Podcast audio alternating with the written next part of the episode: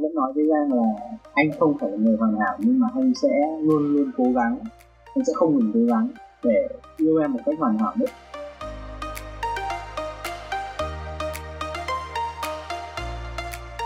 Chào mừng các bạn đến với podcast Cùng Đi Đức, chuyện những câu chuyện chia sẻ dành cho những ai có ý định học tiếng Đức, du học Đức, mong muốn được học tập và làm việc tại đây, hoặc chỉ đơn giản là có hứng thú với đất nước này, cũng là góc giải đáp những thắc mắc liên quan tới chủ đề trên.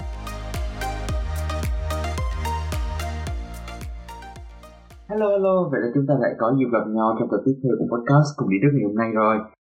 Và ngày hôm nay thì chủ đề của mình nó sẽ không còn quay quanh chuyện học hành nữa, mà nó sẽ là một cái chủ đề nó liên quan tới cuộc sống ở bên Đức nhiều hơn. Và cụ thể đấy là việc chúng ta duy trì một cái mối quan hệ tình cảm bên Đức này như thế nào. Bởi vì như mọi người đều biết thì khi mà chúng ta đi du học hoặc là chúng ta sang một đất nước khác để làm việc, thì ngoài vấn đề tình cảm chúng ta còn rất nhiều thứ khác chúng ta phải lắng lo, như vấn đề tài chính, học tập, công việc hay là sự nghiệp, đều cần rất nhiều cái sự cố gắng và thời gian của chúng ta. Vậy thì làm sao chúng ta có thể duy trì một mối quan hệ lâu dài khi mà sống ở bên Đức, cũng như là khi mà có bất kỳ khó khăn xung đột này diễn ra thì chúng ta sẽ có thể giải quyết nó như thế nào?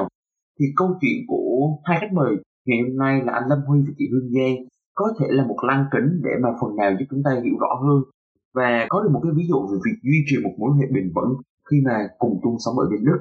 Và biết đâu trong tương lai chúng ta có thể sử dụng một số cái ý tưởng nào đấy để mà áp dụng trong chính cái mối quan hệ của mình, đúng không? Ok, vậy thì chúng ta có thể vào thẳng lời kể của hai anh chị luôn nhé. Let's go!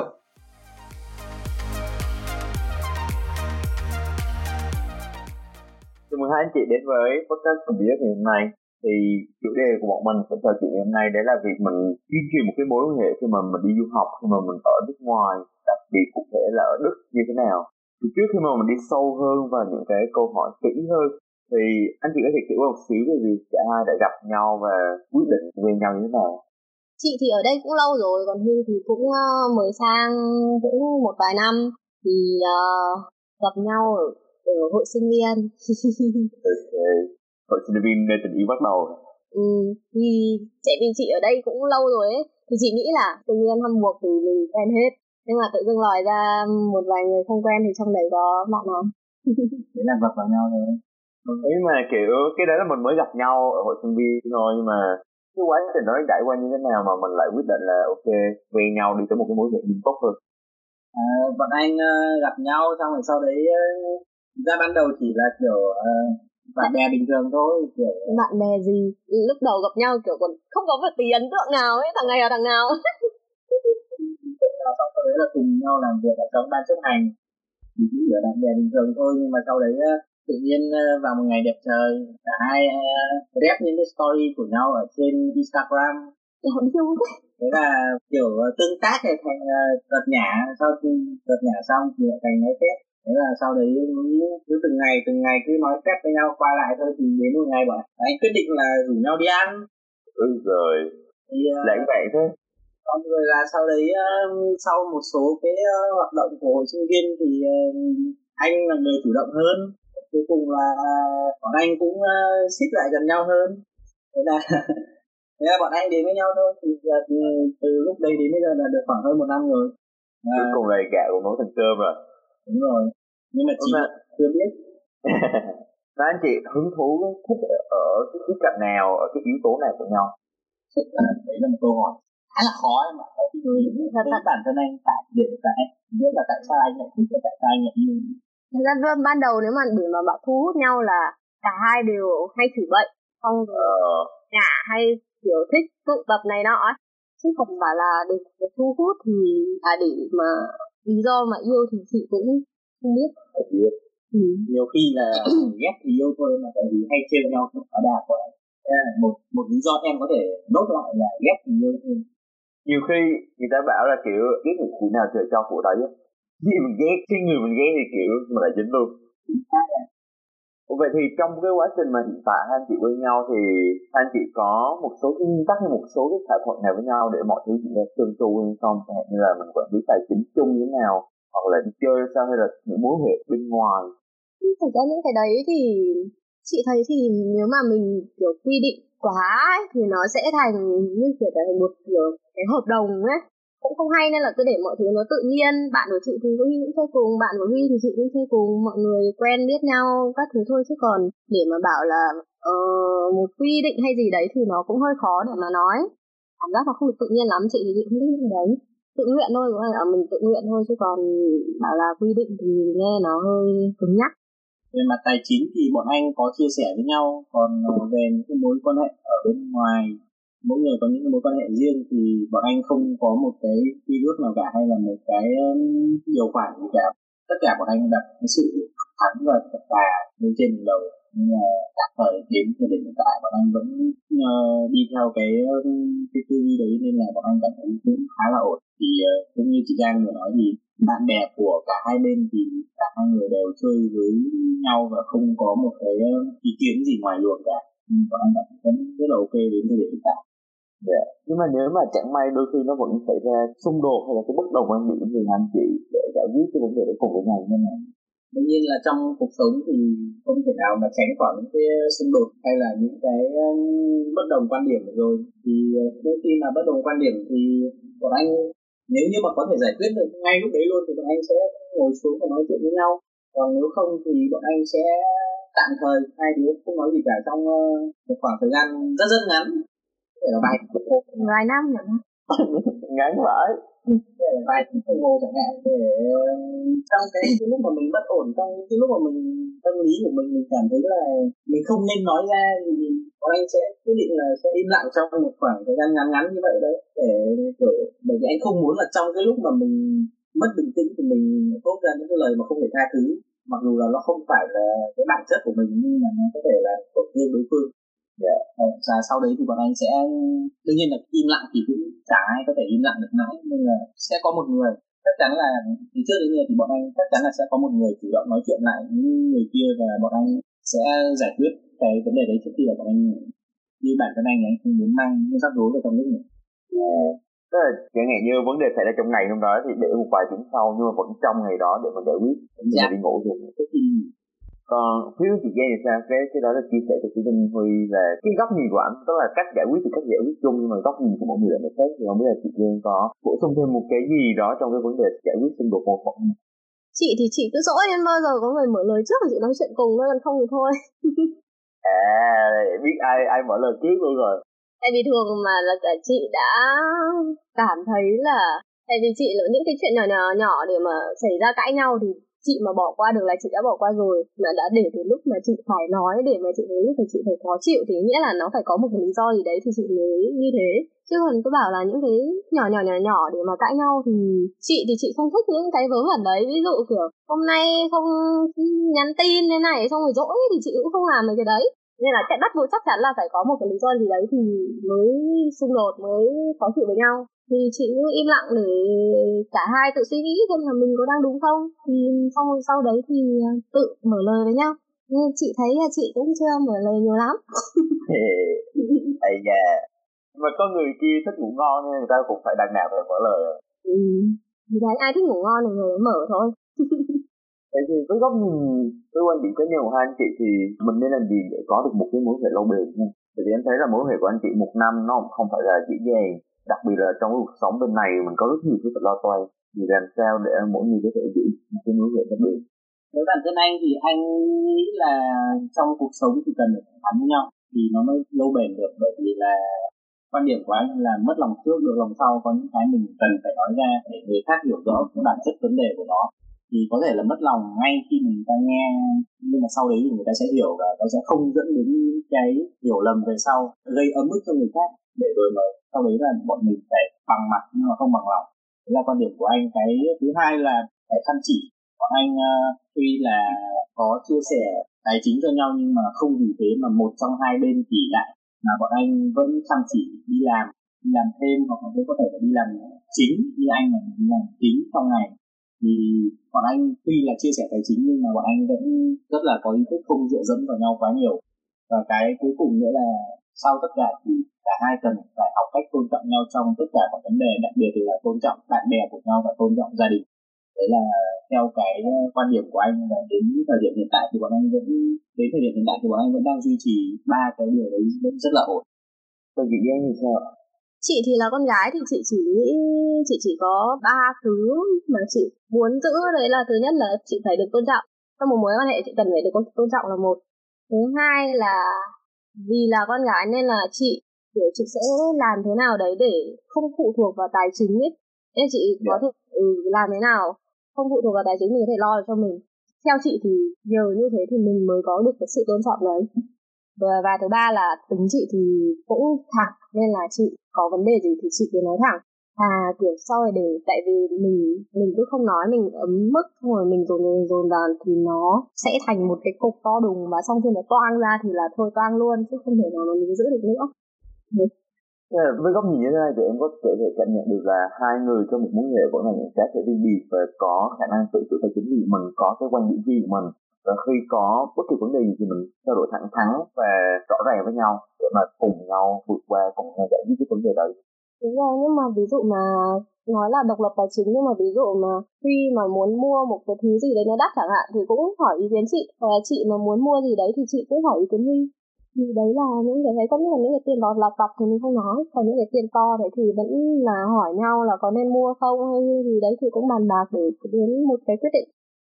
Ok, vậy nếu lọc ra hơn một tí đó là với những ai chuẩn bị sang nước ngoài là đã ở nước ngoài rồi, có thể là trong tương lai họ có quyết định là có một cái mối quan hệ nghiêm túc ở bên này, thì đối với một cuộc sống với rất nhiều áp lực, và chính hậu công việc, học tập và sự nghiệp, thì mỗi người nên chuẩn bị cái tinh thần như thế nào và họ nên chú ý những cái điều gì khi mà mình quyết định vào một mối quan hệ nghiêm túc khi mà mình đang ở nước gì? Ừ. Theo chị thấy thì ở bên này để mà xây dựng một mối quan hệ nghiêm túc nó dễ hơn là ở Việt Nam, tại vì bên này thứ nhất là mọi người cô đơn hơn, thứ hai là ở bên này ít người để mình có thể có người thứ ba hay gì đó hơn, tại vì là mình quen hết nhau mà, gần như là mình quen hết nhau nên là yeah. quan hệ đấy. Thì chị nghĩ là vì cô đơn nên là sẽ nhiều bạn sẽ yêu nhau, các thứ đi du học thì sẽ đến với nhau. Thì chị nghĩ là chỉ cần tin tưởng nhau thôi, có một cái lòng tin ấy. Và tốt nhất là nên đừng nên vớ vẩn ở bên ngoài thì sẽ ok thôi, chứ bên này để mà để mà một mối quan hệ nó nó bị tan vỡ ấy, thì thì nó khó hơn ở Việt Nam, tại vì nó không có nhiều thứ bên ngoài tác động như ở Việt Nam.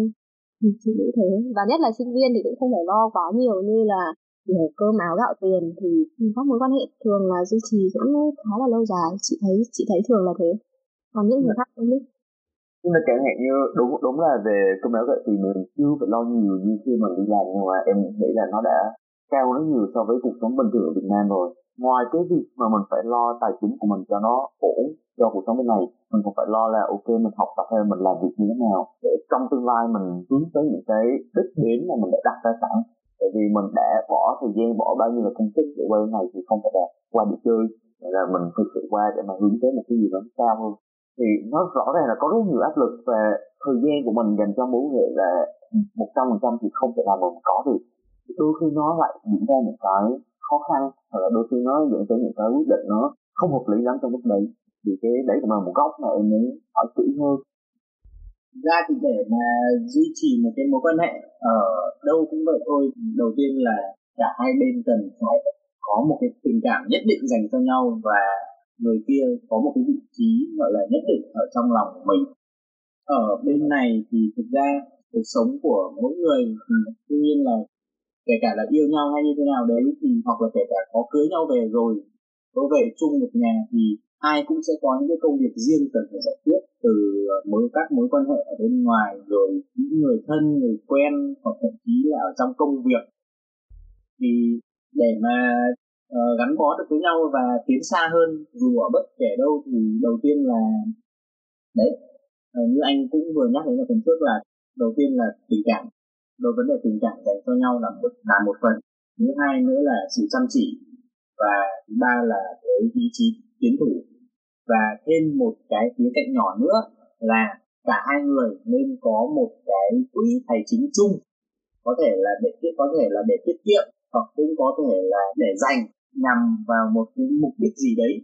Ví dụ như là có thể sau này cùng cái số tiền đấy cùng nhau đi du lịch, hoặc là cũng có thể nếu mà tiết kiệm đủ dài và đủ số lượng thì cũng có thể là một cái số vốn nhất định để sau khi mà ra trường xong ở bên này thì có thể cùng nhau khởi nghiệp, là có thể làm một cái startup nhỏ gì đấy, hoặc là chung vốn với người này người kia để mà tạo nên một cái công ăn việc làm dành cho chính bản thân mình, để mình có thể gọi là mình không cần phải đi làm thuê hay là như thế nào đấy. Thì là với mỗi người thì người ta sẽ có một cách sử dụng cái số tiền tiết kiệm của người ta theo một cách riêng.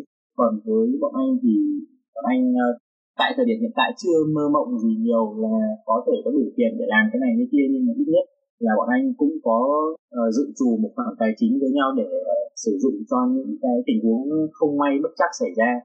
Thì đấy là cái cách mà bọn anh hướng đến để đi xa cùng nhau. Đây có một cái góc nhìn rất là thú vị, đấy là các anh tính tới việc tương lai nhìn rất là xa, trong cái hành trình đấy mình sẽ đi cùng nhau như thế nào rồi, và mình đã bắt đầu có những sự chuẩn bị ngay từ bây giờ để mà tới lúc đó mình có thể dễ dàng cùng với nhau đi đến cái con đường khi mà trưởng thành, khi mình tự chịu trách nhiệm sau khi ra trường rồi. Vậy thì trong cái quá trình một năm đấy, tức là mình đã có được rất là nhiều cái khoảng thời gian tuyệt vời với nhau, nhưng mà đâu là cái khó khăn nhất mà anh chị từng gặp phải trong những lúc? Lúc khó khăn nhất chắc là lúc về ra mắt hai gia đình.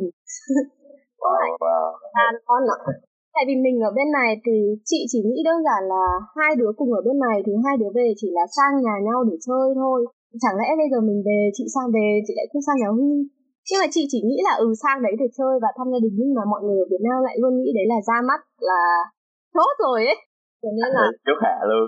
Thế là hôm đầu tiên chị về nhà Huy chị rất là sốc, là ngoài bố mẹ Huy còn có cô dì chú bác anh chị em họ hàng rất là đông luôn. Nên là chị cảm thấy thì nghĩa là lúc đấy mới khoảng yêu nhau sáu bảy tháng thôi, nên là chị cảm thấy khá là bị áp lực ấy. Không biết là ừ, đây là ai, kia là ai, chị phải nhớ từng người, từng người một. Ở ngoài, lúc mà ở ngoài thì chị rất là khổ báo, nhưng mà khi mà chị vào trong nhà một cái thì chị lại không thấy gì con nào. Đông quá mà kiểu lực lượng nhà anh như thế thì ai mà chả lo. Thì lo quá nên là sau, sau đấy thì thấy mọi người cũng chào đón, cũng chăm sóc mình, cũng không phải rửa bát nên là chị thấy ok. Cái không phải rửa bát là cái kiểu ám ảnh của bao nhiêu bạn nữ, cũng không đến nỗi ám ảnh lắm, nhưng mà thì đấy thì về thì phải chịu cái cái mà ấy nhất là kiểu phải đối mặt với hai bên gia đình thôi. Tại vì là mọi người đều nghĩ là tại vì mình thì mình cũng có nghĩ xa, nhưng mà mình không nghĩ xa như mọi người như thế. Mọi người cứ nghĩ là về thế là ra mắt là kiểu dạm ngõ rồi ấy, nên là thấy khá là áp lực. Rồi chị thì hôm sau nhà chị thì cũng bị bố chị hù cho một trận. Nghĩa là có sợ không hay là dạ vờ thôi. Nói chung là cũng căng nhưng mà cũng không căng lắm, hơi căng thôi. Quen rồi, có mỗi mình mình bố trong khi anh chơi kẻ họ hàng ra chơi. Không, thật ra hôm sang nhà chị là hôm đấy là anh trai chị cưới, nên là họ hàng nhà chị lại cả cả tông nhà chị chứ mà. Ủa sao chọn ngày hay vậy thế? Ờ, hồi đấy chị về để chị cưới, à, để chị ăn cưới anh chị. Thế là Huy về cùng, xong rồi nhưng mà được cái thì mọi người cũng thoải mái. Với cả lúc đấy rượu vào rồi thì cứ rượu vào thì lại thành anh em thôi. Nên là chị nghĩ là Huy sẽ đơn giản hơn là chị sang nhà Huy. Dạ, không có cồn để mà chị nhàng bớt rồi. Mình mà uống rồi thì mình cũng uống đấy, nhưng mà mình lại ngày đầu tiên ai dám uống em. Khỏi người bên cạnh chị kia. Ừ, nhưng mà Huy lại cứ con trai lại khác chứ. Đúng không ạ, uống uống bên nghe. Trong lúc quen nhau đấy, đặc biệt là gia đình ở Việt Nam và mình ở Bình Đức như thế, thì anh chị có cảm thấy có cách biệt hay có khác biệt về mặt quan điểm nào giữa thế hệ của mình với lại thế hệ của bố mẹ hoặc là cái gia đình ở Việt Nam hoặc trong khi mình quen nhau? Các thì bản thân anh, anh thấy là cái khác biệt duy nhất đấy là suy nghĩ của hai thế hệ, còn lại thì cũng chẳng khác nhau mấy. Vì là cái suy nghĩ của thế hệ trẻ như bọn mình thì luôn luôn có những cái suy nghĩ táo bạo hơn, cái suy nghĩ phán đoán hơn, nhưng mà trong mắt của người lớn thì là những suy nghĩ đấy có phần gọi là bồng bột và cũng có phần gọi là nóng vội. Nhưng mà tư duy của người trẻ này, người trẻ thì luôn luôn muốn có những cái gì đấy nó nó táo bạo, nó có một cái chất riêng. Mặc dù là chắc chắn là chín trên mười người nghĩ xong thì không nghĩ đến hậu quả đâu, nhưng mà luôn luôn muốn khẳng định bản thân mình. Thành ra là đấy theo anh thấy là cái khác biệt lớn nhất về suy nghĩ của cả hai bên. Còn nếu như trong về vấn đề tình cảm thì nói chung là bọn anh rất là may mắn bởi vì là được hai bên gia đình ủng hộ, và rất là may mắn là được bố mẹ hai bên quý mến, nhưng là cũng có giúp đỡ đến thời điểm hiện tại cũng rất là nhiều vấn đề mà bọn anh cần. mà đương nhiên là những cái vấn đề đấy thì bọn anh cũng có thể lo được, nhưng mà nó sẽ không dễ dàng gì. Rất là may là vì vì được ủng hộ nên là những cái việc lớn, những cái khó khăn hoặc là những cái khó khăn mà bọn anh cần phải giải quyết thì rất là may là luôn luôn có một tay của hai bên gia đình ở đằng sau giúp đỡ, nên là đấy là một cái điều rất là đáng mừng, và cũng nó cũng là một cái yếu tố lớn, một nhân tố rất lớn để mà chắp cánh cho bọn anh đi xa hơn cùng nhau. Dạ. Em có một cái ví dụ cụ thể hơn về việc các việc và quan điểm của hai thế hệ để xem cho ở chung với nhau trước khi cưới. Và đối với một số uh, bậc phụ huynh ở Việt Nam thì họ phải là cưới xong rồi mới chỉ về nhà ở chung với nhau, chứ không có chuyện là ở thử sống thử trước khi cưới. Và sắp tới thì có thể là anh chị cũng đã có quyết định là chỉ về ở chung với nhau, thì nó nó có cái sự mâu thuẫn nào về mặt quan điểm ở đây không, hay là nó vẫn là một điều rất là bình thường? Với bố mẹ của Giang thì anh chưa có cơ hội để mà nói ra cái mong muốn là hai đứa sẽ dọn về ở chung ở bên này, thì anh chưa biết được là quan điểm của hai bác là như thế nào. Nhưng với bố mẹ anh thì bố anh thì là cũng xuất thân từ gia đình nhà nông, mẹ anh thì cũng vậy, nên là tư tưởng của hai người nó rất là thuần nông và rất là gia giáo, đặc biệt là bố anh là một người rất là gia giáo, cho nên là bố anh gần như là từ ngày xưa cho đến lúc mà anh bước chân ra khỏi Việt Nam thì tư tưởng của bố anh vẫn là cái gì nó phải đúng với uh, truyền thống, đúng với uh, nền nếp thì mình mới được làm, chứ mình không được phép uh, vi phạm vào những cái uh, phạm trù đạo đức như vậy. Nhưng mẹ anh thì lại là một người rất là thương con và luôn luôn ủng hộ con, nếu như cảm nếu như mẹ anh cảm thấy là những cái điều mà con mình làm nó không phải là một cái gì đấy nó quá là sai sót để mà con mình có thể tự độc lập và mang mà và tự tìm cái hạnh phúc của riêng mình.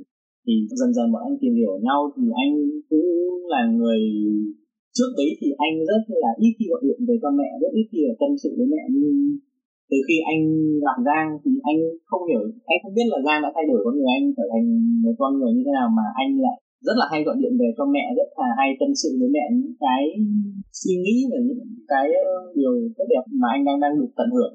Thì dần dần thì mẹ anh cũng thay đổi quan điểm và cũng có nói chuyện với bố anh, và cũng đặc biệt là từ lúc mà quan quan trọng tới cái bản này là khi mà bọn anh cùng nhau về Việt Nam và cùng nhau ra mắt hai bên gia đình thì ra mắt đâu Phật à, ra, ra, ra, ra mắt bên nhà anh thì là bố mẹ anh là hoàn toàn là thay đổi suy nghĩ và chất lượng, và cũng ủng hộ nếu như mà hai đứa mà quyết định mà đến với nhau, mà quyết định mà sau sẽ lấy nhau thì cũng có thể.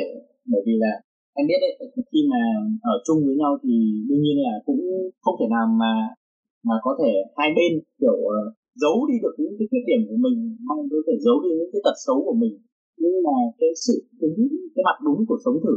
Thế vậy ở đây nếu mà sống với nhau trước hôn nhân thì người ta gọi là sống thử. Thì với anh cái mặt tích cực của sống thử là gì? Là hai người được phép tìm hiểu nhau một cách sâu sắc nhất để sau này đến với nhau, sau này có kết hôn thì ai sẽ không bị sốc trước những cái thói hư tật xấu của nhau.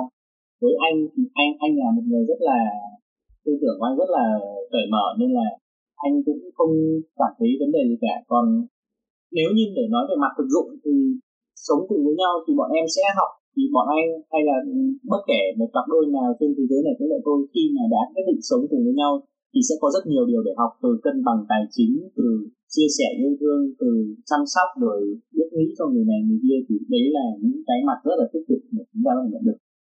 Thì có biết cứ chị Giang thì sao? Ừ, cái sống thử với chị thì thật ra là từ từ lâu rồi chị thấy nó cũng là chuyện bình thường. Kể cả từ cái lúc mà bạn bè chị cũng bảo là eo ơi sao mày nghĩ Tây thế, các thứ mày chưa đi Tây mà mày đã nghĩ thế rồi. Tại vì chị thấy rất là bình thường. Tại vì sao? Tại vì chị đọc báo tại sao người ta lại phản đối cái việc sống thử, là tại vì nó xảy ở Việt Nam, cái việc sống thử nó xảy đẩy ra quá nhiều hệ lụy là phá thai, xong rồi có bầu trước, rồi bị bệnh này nọ thế kia. Nhưng mà chị thấy tất cả những cái đấy thì mình đều có thể tránh được. Tại sao? Tại vì chỉ một cái à, có mỗi những cái thứ mà mình có thể tránh được đấy mà lại có cái nhìn xấu về cái việc sống thử, mà trong khi cái việc sống thử có rất nhiều là có thai ấy. Thế nên, nên là chị thấy là cái việc sống thử nó không làm sao cả. Về phần bố mẹ chị thì bố mẹ chị cũng khá là, nói thẳng ra là hơi cổ hủ. Tại bố mẹ chị cũng lớn rồi, cũng hơi cổ hủ. Nhưng mà chị không biết tại sao, nhưng mà lâu cũng không nói chuyện bố mẹ thì tự dưng lại thấy đợt vừa xong bố mẹ cũng không quá là gay gắt về cái việc đấy.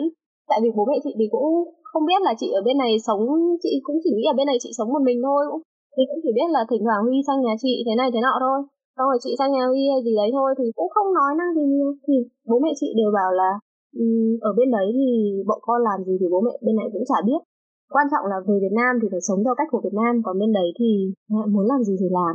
Nhưng mà để xảy ra những cái thứ mà một, mọi người không mong muốn ấy, mà yeah. cái thứ đấy mình quá là dễ dàng để tránh được, thì đừng có đi xảy ra những cái đấy.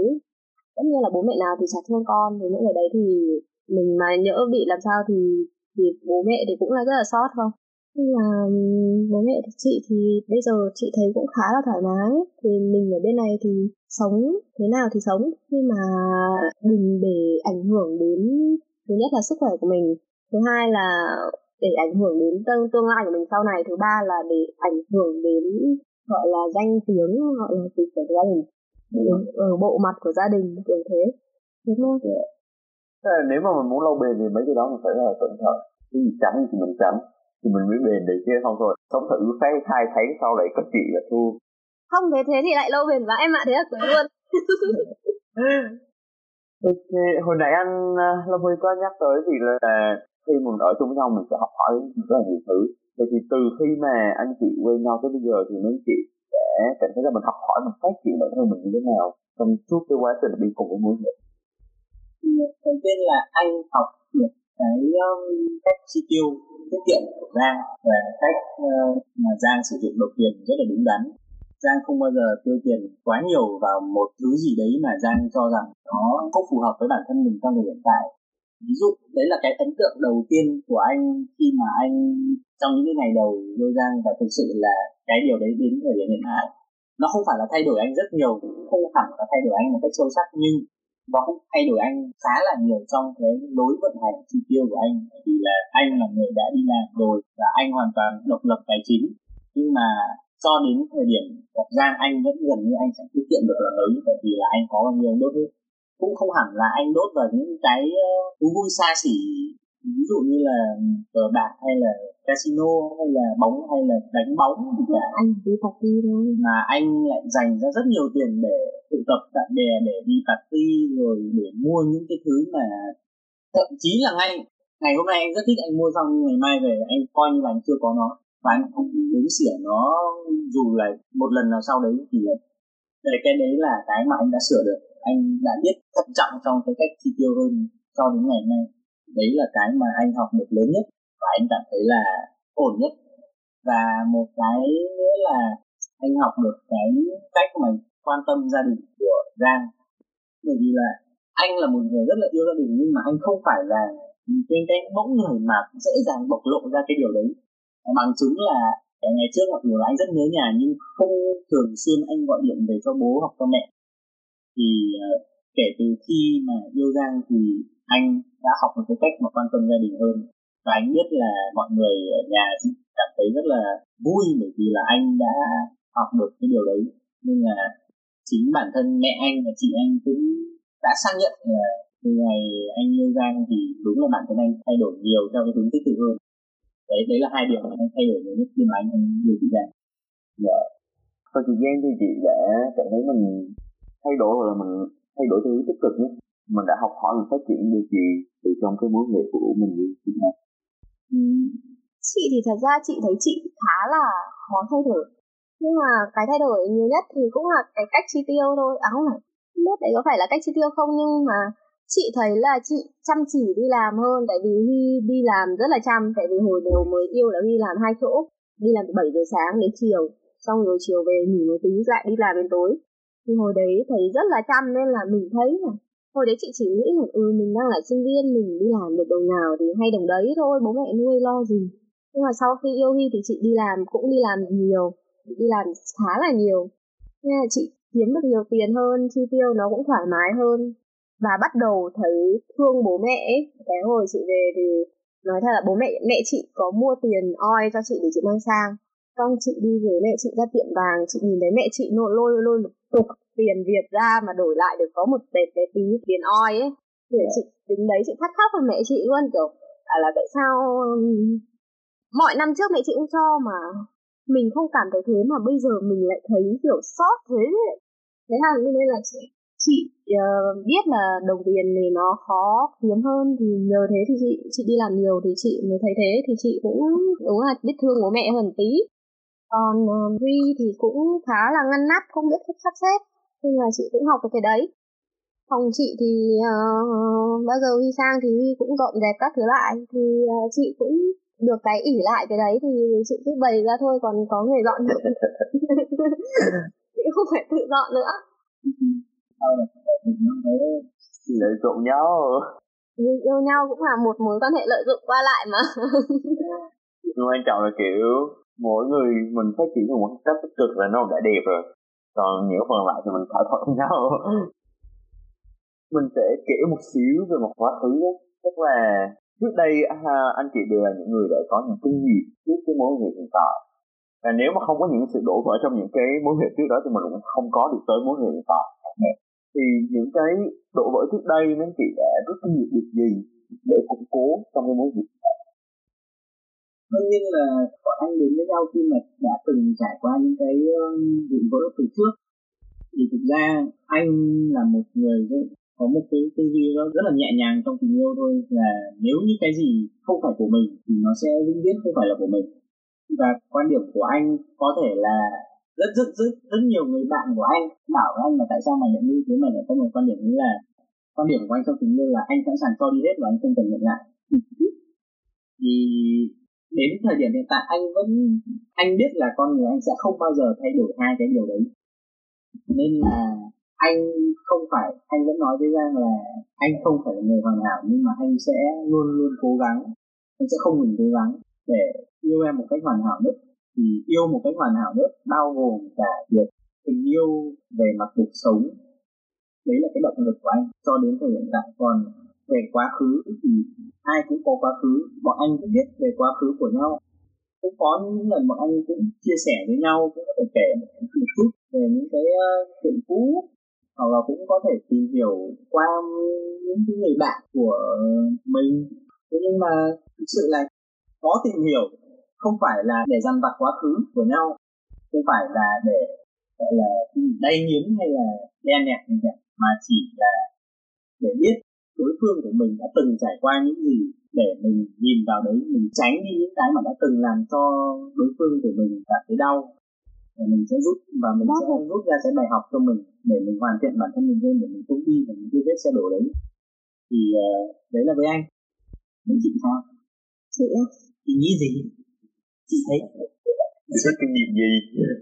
Chị thì chị thấy tại vì bạn bè chị hình như là sau mỗi cuộc tình thì chị hay tâm sự với bạn, thì bạn chị đều bảo là sao đéo hiểu mày kiểu gì mà yêu đứa nào mày cũng kiểu dành một trăm phần trăm đấy.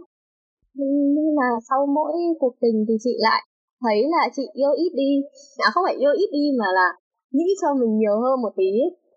Sau đấy thì bây giờ chị nhận ra là mình mà không yêu được mình thì không ai yêu được mình cả.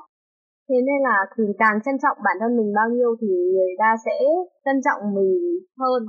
Thì đấy là cái kinh nghiệm của chị rút ra, chị sẽ không bị lụy hay là ừ, gì đấy như thế nữa. Những cái thứ đấy làm cho thật sự là làm cho người ta sợ ấy, chứ không phải là thương hại hay là phải quay lại hay gì cả. Những cái thứ đấy nó hơi hơi màu hồng, hơi kiểu tuổi tin rồi. Chị thì giờ cũng lớn rồi, chị thấy những cái đấy là hồi đấy biết là ngu, nhưng mà giờ mình nghĩ là những cái đấy thì uh, cho mình kinh nghiệm sau này để mình biết, để mình trân trọng mình hơn. Vậy thì từ khi chị nhận ra là mình bản thân mình hơn, mình trân trọng bản thân mình hơn, thì chị đã có những cái hoạt động chị đã làm gì để mình thực hiện cái gì gì bản thân mình đấy? Chị thì uh, bây giờ thì nghĩa là chị thích cái gì chị làm, chị nghĩa chị có nghĩ đến cho đối phương là nếu mà làm thế thì có tốt không, nhưng mà chị nghĩa là chị thoải mái sống cho mình hơn, chứ không phải là suốt ngày nghĩ, suốt ngày đầu tư tưởng lúc nào phải ôm bây giờ người kia như thế nào, người kia đang làm gì, thế là anh yêu hôm nay ăn cơm có ngon không nhỉ, ngủ có ngon không nhỉ, hay là chỉ cần một cái tác động rất nhỏ để đã làm ảnh hưởng đến cả ngày. Nhưng mà ngày xưa nếu mà chỉ Ví dụ là chỉ là một câu nói hay chị khá là nhạy cảm thì một câu nói hay gì đấy thôi tác động đến là chị có thể suy nghĩ cả ngày cả đêm về cái vấn đề đấy. Nhưng bây giờ chị thấy là mình có thể loại bỏ đi cho nhẹ đầu một tí, mình thoải mái hơn. Tôi tưởng mình có bạn bè của mình, mình cũng nên có cuộc sống của mình, mình cũng nên chăm sóc yêu thương gia đình mình, yêu bản thân mình. Vì thế nên là người ta sẽ trân trọng mình hơn ấy, chứ không phải lúc nào cũng bám lấy người ta thì đúng là hơi sợ ấy. Ừ, khi vậy thì em nghĩ mình có thể chốt vào một câu đấy là trong tương lai thì anh chị đã có định hướng đi cho mối quan hệ của mọi người. Nãy giờ mình đã kể rất nhiều về hiện tại và quá khứ, những thứ bây giờ chúng ta bây giờ mình sẽ hướng tới một chỉ về tương lai.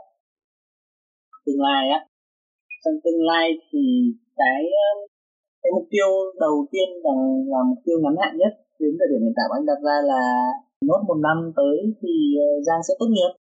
Và Giang sẽ tốt nghiệp thì trong trong khoảng thời gian đấy thì bọn anh thì anh vẫn sẽ đi làm thêm ở bên ngoài để đầu tiên thì đương nhiên là vấn đề tài chính rồi, nhưng cái nữa là anh sẽ anh vẫn đi làm để tích lũy thêm kinh nghiệm để xem xem là cách mà mọi người đã xử lý cái công việc như thế nào, mọi người đã vận hành công việc ra sao, cách mà mọi người ứng xử trước những cái cái biến cố của cuộc sống nó như thế nào. Ví dụ như là các ông chủ, các bà chủ đang phải ứng phó, ứng phó với cả cái lệnh đóng cửa điện như thế nào, hay là cách mà họ làm thuế ra sao, cách mà họ đối nhân xử thế với cả mọi người như thế nào để giữ vào vi quý với chủ, với người chủ và người làm.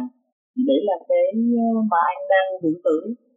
Và khi mà Giang ra trường xong thì có thể là Giang sẽ làm một cái công việc gì đấy mà phù hợp với bản thân mình, và bọn anh sẽ vẫn cùng nhau tích góp lại để có một cái số vốn nhất định, và sau này thì bọn anh dự định là đến khoảng năm trước năm ba mươi tuổi bọn anh sẽ khởi nghiệp lên lên một cái gì đấy của riêng bản thân mình. Mình mình không mình không cần khẳng định với bất kể ai ở ngoài xã hội cả, mà mình chỉ cần đứng vững trên đôi chân của mình để tự lo được cho bản thân mình trước, rồi sau đấy mới là vươn xa ra ngoài. Thì đấy mới là cái kế hoạch trước tiên của anh.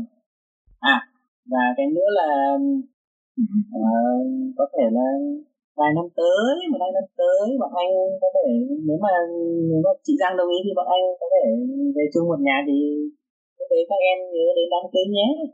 Lại có tiệc cưới à? Tiệc cưới thôi. Nhanh quá, nhanh quá. Chị thì chị không nghĩ sâu, nghĩ xa như thế. Chị thì um, quan điểm của chị là hai mươi bảy tuổi mới lấy chồng.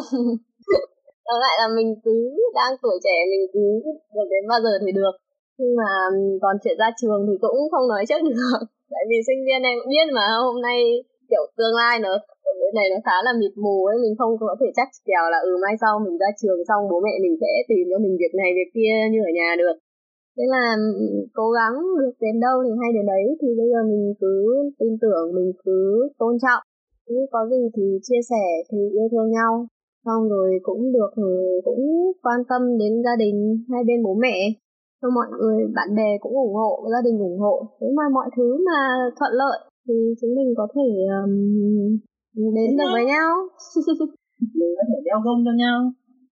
Đấy. Đấy là tương lai khá là xa đấy. Chị đợi bao giờ em đi làm em có tiền, tới như được tiền không bị dày chị cưới. Đấy, lại lợi dụng nhau rồi.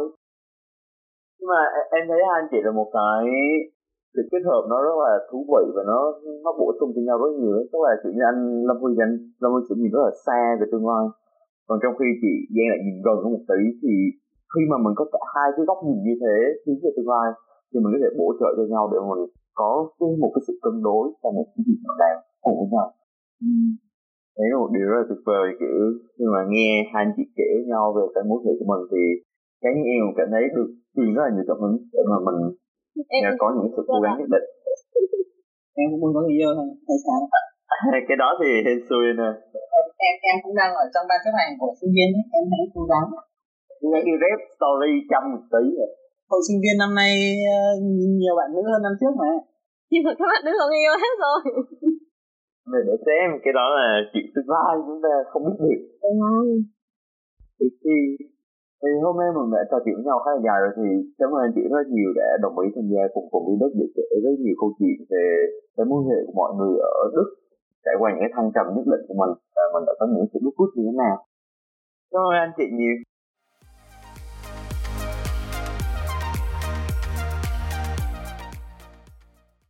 Đấy là phần kết thúc của tập podcast ngày hôm nay. Và Hương nghĩ là chúng ta có rất, rất, rất là nhiều cái góc nhìn nó sâu sắc, nó cụ thể, nó chi tiết hơn về một cái mối quan hệ ở bên Đức thì nó sẽ như thế nào. Và bên cạnh đó thì hai chị cũng chia sẻ rất nhiều cái kinh nghiệm để mà giữ một cái mối quan hệ lâu dài bên Đức nói riêng, cũng như là giữ một cái mối quan hệ lâu dài nói chung, cho dù mình có ở đâu đi chăng nữa. Thì phần nào chúng ta cũng có thể thấy được rất là nhiều điều, cũng như là học hỏi được rất nhiều điều nếu mà nó phù hợp với lại hoàn cảnh của bọn mình. Đấy. Và xin cảm ơn tất cả mọi người đã chú ý lắng nghe. Xin chào tạm biệt và hẹn gặp lại mọi người vào lần tới nhé.